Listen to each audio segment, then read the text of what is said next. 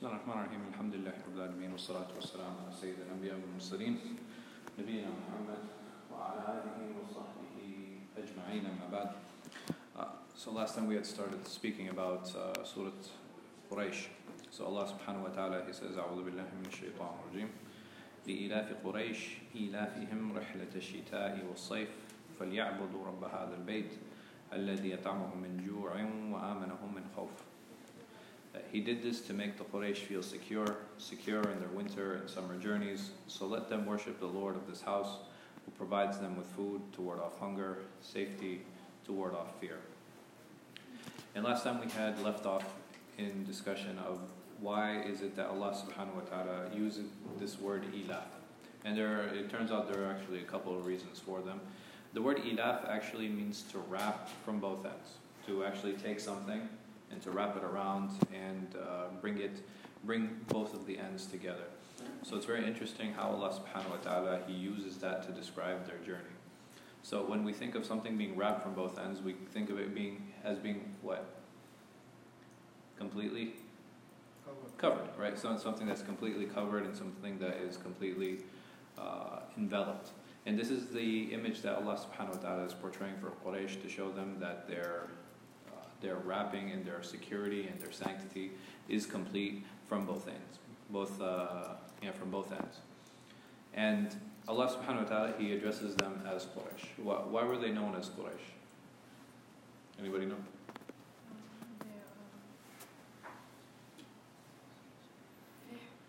I'm sorry? It's Fahar. Yeah. So his name was Fahar. Fahar is actually the founder of, the tribe actually came from him. They're from Banu Kinana. Now, Kinana is the larger tribe. They came to be known as Quraysh because of this individual. So his name was Fahar ibn Malik, ibn Nadr, ibn Kinana. So Kinana was the larger tribe, and then it started splitting from Fahar. Qarsh, which is the root word of Quraysh, it actually comes from it's a type of powerful fish, and it was one of the fish that the Arabs used to describe. And from the description that I read, it sounds like it could be some type of shark or some type of killer whale, but it was a predatory fish. So, and this fish was actually known to attack whales, which were very large fish, and boats. And this is where the word Qarsh comes from. So Quraysh is called Ism al-Tasghir. It's actually to make it small. So it's like saying a small shark, or a small killer whale. And the reason that the Arabs use tasghir sometimes is to show a love for something, or to show that it's like a cub. You know, like when you call somebody like a lion cub, or you call somebody like that. I'm sorry? Majesty. Right, you know, it's not from majesty so much, but it is definitely used as a way to raise that person up, or as a way to honor him. And there is a difference of opinion on whether it was actually Fahar, or if it was somebody who was earlier in the lineage, who is Nadr, which is his grandfather. So there's a difference of opinion on whether it is Fahar or if it is Nadr, on why this Quraysh comes from. So it's actually very interesting to find out that the entire name of the tribe was a nickname. It's not the actual name of an individual, but it's because of the nickname, and Quraysh came to be known after that. Then Allah subhanahu wa ta'ala, He says, إِلَافِهِمْ رِحْلَةَ الشِّتَاءِ وَالصَّيْفِ, that secure in their winter and summer journeys. Allah subhanahu wa ta'ala, He again mentions this security, He again mentions this envelopment, even though that He had just mentioned it previously, in the previous ayah. And then the reason that He does this is because now He's giving a specific example of how it is that He gave them this protection. So what is the specific example that He gives here? Where is the protection that He's talking about here? He says, رِحْلَةَ الشِّتَاءِ وَالصَّيْفِ, which are what? Not the ports per se, but the actual journeys, right? So the actual journey, there was a summer journey, and there was a winter journey. And Allah subhanahu wa ta'ala, He describes them as a rihla. Rihla is only used in the Arabic language if you're talking about a journey that is very far. It's not used for short journeys. Even a camel is called a rahila because of the long distances that it goes across.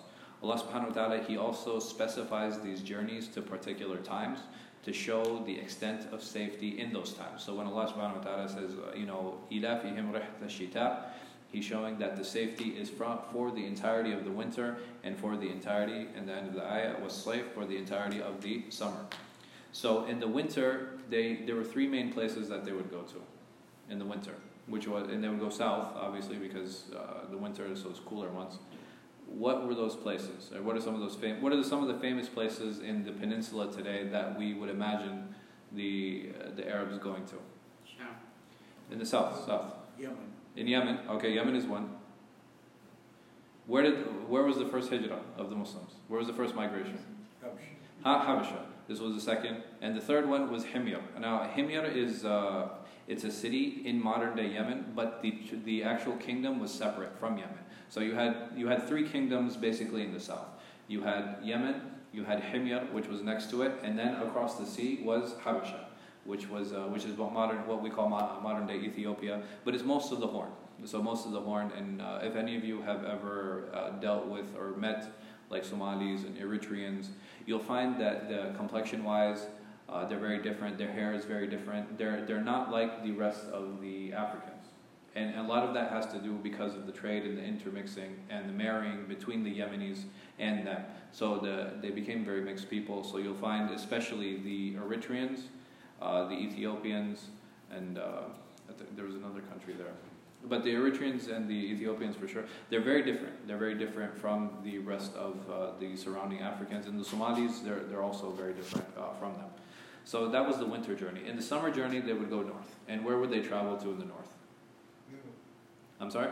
Europe. Rome. All right, so they would go to Sham. So what was actually interesting, because I was looking, where was it exactly that they traveled? And we'll talk a little bit more about, okay, where did these journeys actually start? What was it that inspired the Arabs to go north, and what was it that inspired the Arabs to go south? Because we said, they're generally Bedouins, and their life revolved around what? Trade. Not trade per se, but their lives generally revolved around water, right? So wherever they found water, that's where they would go. They wouldn't really expand much beyond that. So they would find a territory. There would be a few wells. They would keep guard of those wells. They would keep trying to build up their military, and then they would try to attack other people's wells, and they would defend theirs.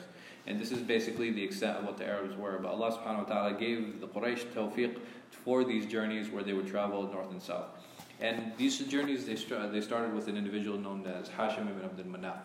And basically what would happen during the early days before these journeys started is that people from Quraysh and the surrounding tribes, if a family ran out of food and they were going to die, what the head of the household would do, he would take the entire family and he would go to a place, and it was Maruf. This place, and he would do something what was used to be called Al-Iqtifaq. Now, al-i'tifar was when the head of the house, he would take his family, he would go out to the middle of this desert area, and everybody knew they would go to this place to do this because they had given up now. They had given up on their lives, they had given up on their families, so the whole family would go out, they would pitch a tent, and then they would just die of hunger. And this had started to become a tradition now. This had started to become a tradition amongst some of the Arab. So Hashem, one of his stepsons, was part of this tribe that was planning on doing this i'tifa. So he had a stepson. His son was caring for somebody of that tribe, and he heard that, okay, this family is now intending to do i'tifa because they've lost all their wealth and they've lost all their goods, so they're not able to feed themselves, so they've decided now to go out to this place and do this i'tifa. So he heard about this, and he called the Quraysh. He gathered the Quraysh together, and he said to them, he said, listen, this action that you started, it lessens you, and it increases the surrounding Arabs. It lowers you, and it gives them honor.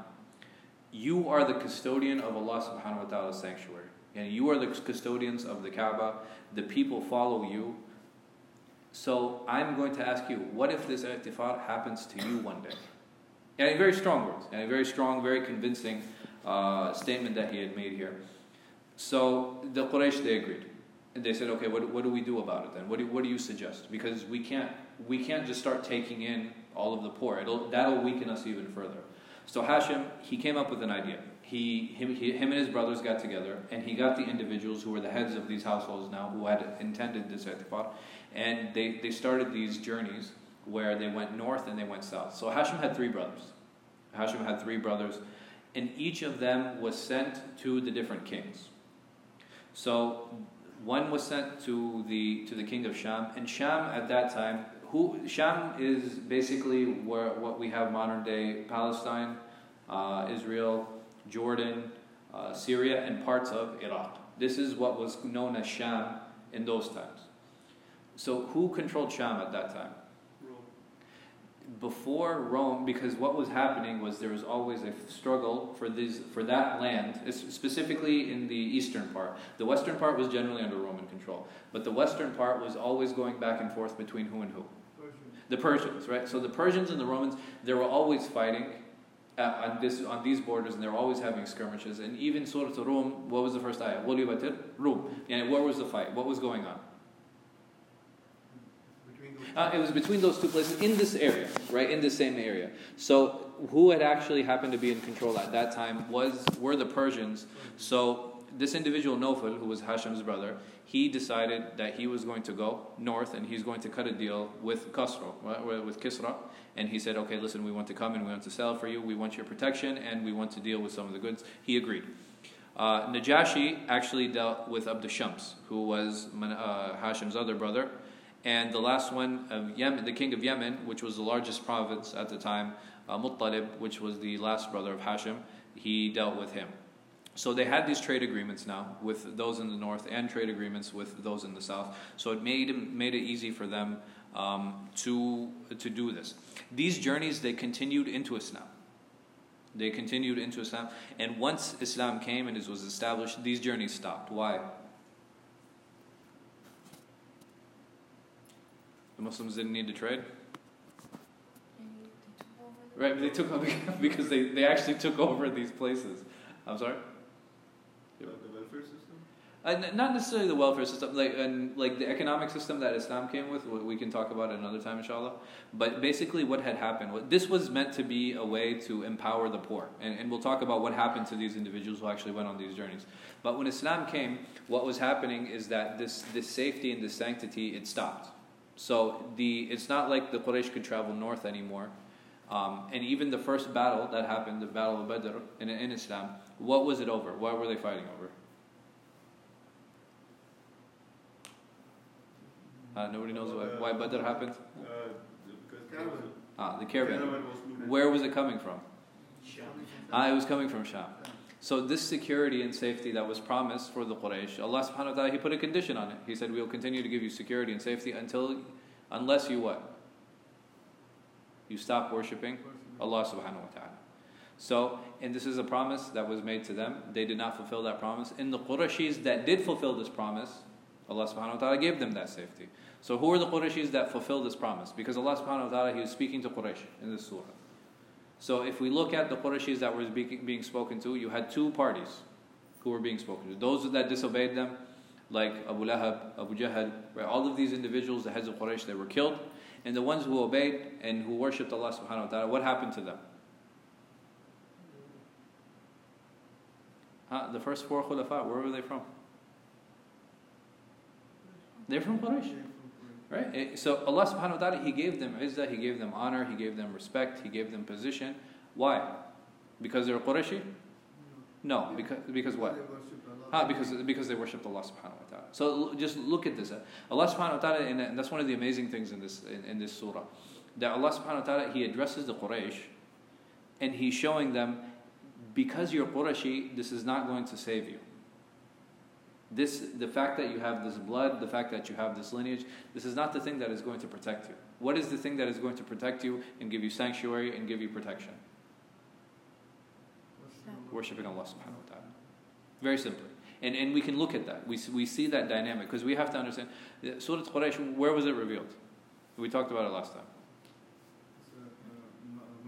It was a Mecchi surah. A vast majority of the Mufassirin. There's only one or two who said it was revealed in Medina, but a vast majority of the Mufassirin, they said it was revealed in Makkah. And you have to understand, and it was revealed relatively early. You're talking about within the first few years of revelation, it was revealed. And so just imagine this Qurayshi. And we had mentioned this last time too. This Qurayshi, and he's hearing Surah Quraysh. What is going on in his mind? He's like, so basically you're telling me, ya Muhammad, sallallahu alaihi wasallam, and this handful of followers, and you guys need to hide and you need to meet, you're telling us that we're going to lose all the safety and security we've had for generations now? So he couldn't even imagine, imagine the mindset of this Qurayshi. He can't even imagine that one day is going to come within 7-8 years. You're talking about Badr, it happened 7-8 years later. Within a decade, they lost all of that safety, they lost all that protection, they lost this trade within that time span because Allah subhanahu wa ta'ala made this promise to them.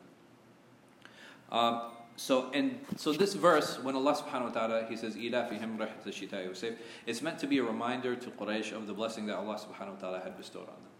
And some of the blessings that He, Azza wa Jal, had bestowed on them were these two journeys. Another that He bestowed on them was the Kaaba itself and how He made them custodians of the Kaaba to care for it. So the other Arabs, they respected them for that. They took care of the Hajj, which was a lot of trade, a lot of things coming in. The surrounding Arab people would come to them. They had status amongst the Arabs. All of the Arabs recognized them. All of the Arabs respected them. And because of their unique position and because of these two journeys that were started, a lot of goods would come now to Mecca. So when people would come for Hajj, they would come for two reasons. They would come to fulfill this religious rite, and they would come for trade. Because instead of going north and instead of going south, where could they go? They could go straight to Mecca, and it'll be safe. Right? For tourism, like they do today. Huh? Why did the journey north and south stop after Islam? Because Islam expanded to those territories, and they just ended up taking them over. That's why we took it over. We took it over. That's the basic of it. But even before that, the safety also stopped too once Islam came, because the Muslims started attacking the caravans. So once they started attacking the caravans, the need was there. The empire expanded within a few years. So you're talking about at the death of the Prophet ﷺ, his goal toward his death was the conquest of Mecca. And once the conquest was fulfilled, he did his final Hajj. He ﷺ, he passed away. His message was complete. By the end of the Khilafah of Umar, the empire expanded. It encompassed parts of the Roman Empire. The Persian Empire had fallen by that point. The southern empires had fallen also. And there was an agreement now with the Habashi, with the Ethiopians. So they hadn't gone to war with the Ethiopians. This was the only empire that they didn't go to war with. They actually had an agreement with them, and they could maintain ties with them. But all of the northern empires had fallen. The southern empire, they started paying the jizya. So the people of Najran and the Christians of Najran, they started paying jizya, and the empire had expanded at that point. So the trade was now within the state. You weren't trading between other people. The trade still happened, but these journeys stopped. Does that clarify a little bit? So the journey stopped, but the trade still continued under the Islamic State. So the next ayah, Allah subhanahu wa ta'ala says, فَلْيَعْبُدُوا رَبَّ هَذَا الْبَيْتِ, so let them worship the Lord of this house. Allah subhanahu wa ta'ala, He uses the word Rabb here. He says, فَلْيَعْبُدُوا رَبَّ هَذَا الْبَيْتِ. He doesn't say, فَلْيَعْبُدُوا اللَّهِ. And this is something that's very unique, something that's very interesting, and it's very important to always notice when Allah subhanahu wa ta'ala, how He addresses Himself in the Qur'an. It's very important to point this out, and it's very important to see it, because there's always an intended meaning behind the use of certain names and the use of certain characteristics, and a meaning behind that we as the reader, we as the onlooker, we as the ones who recite it, to understand and to ponder over why would it be that Allah subhanahu wa ta'ala would use this instead of Rabb. So some of the reasons that the Mufassirin mentioned is that if you said فَلْيَعْبُدُ, they would say what?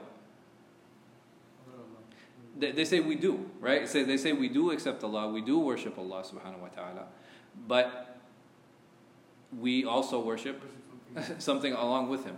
So Allah subhanahu wa ta'ala, what He's singling out, when He attaches Himself to this bayt, number one, what is the bayt? What is the house that is being spoken about here?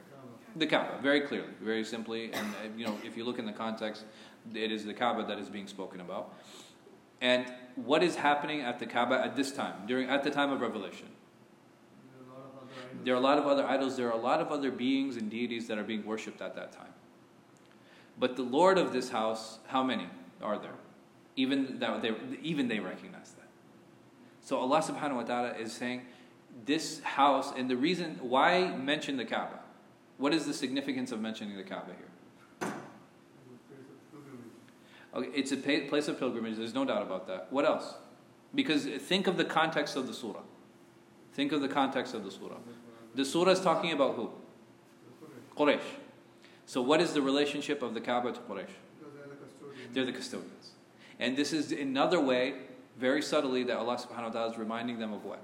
the blessing that he has given them in taking care of the Kaaba and taking care of this home. So if you look at the different ayat and you look how Allah subhanahu wa ta'ala in the different ways that he's bringing and how he's, some ways he's openly telling them this is a blessing that I've given you, and in this ayat he has subtly told them that this is a blessing I have bestowed upon you, because along with this bayt, not only are you custodians of the Kaaba, but you're also custodians of the Hajj, and you take care of the Hujjaj when they come.